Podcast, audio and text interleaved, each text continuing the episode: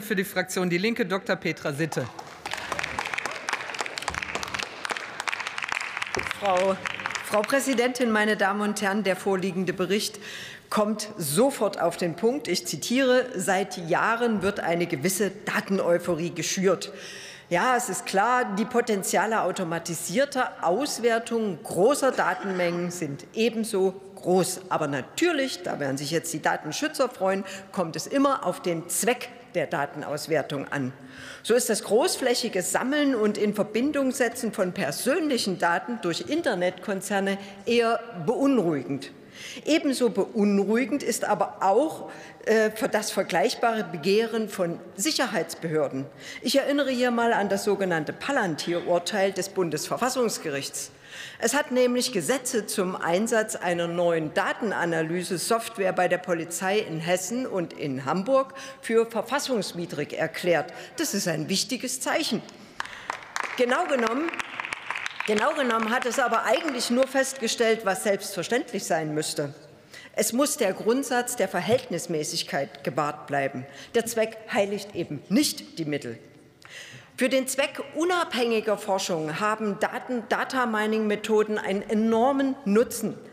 Die Kollegen haben es ja schon ausgeführt und richtig ist deshalb auch die Empfehlung, sich sowohl um die Qualität und Zugänglichkeit von Daten, aber eben auch um klare rechtliche Regelungen zu bemühen. Und das gilt natürlich insbesondere im Gesundheitsbereich.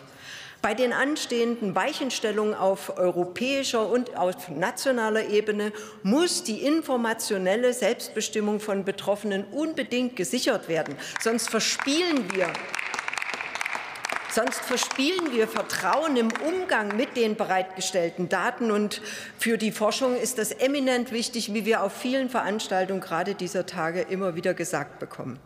Nicht nur in der Medizin, auch in anderen Forschungsgebieten ist aber auch der Aufbau von Dateninfrastrukturen extrem wichtig. Warum? Weil Data Mining eben leistungsfähiger Speicherung und des Zugangs zu öffentlich erhobenen Daten bedarf. Gleiches gilt allerdings auch für Daten privatwirtschaftlich betriebener Systeme, soweit es unser Gemeinwohl erfordert. Und den Recht, unter den rechtlichen Regelungen spielen aber eben Datenschutz und Urheberrecht eine besondere Rolle.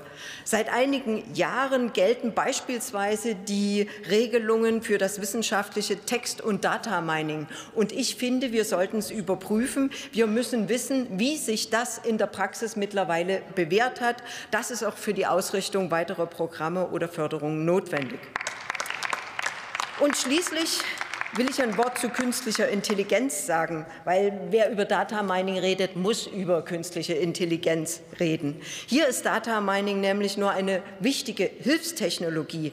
Rechtliche Rahmenbedingungen für KI gehen aber darüber hinaus und unverzichtbar ist daher ein umfassendes und ein robustes Regulierungssystem für KI. Und genau in diesem Sinn muss sich die Bundesregierung bei den laufenden Verhandlungen auf EU-Ebene einsetzen und muss da dafür sorgen, dass die Hochrisikoeinstufung von Systemen im medizinischen Bereich oder im Bildungssystem auch dort so definiert werden. Danke.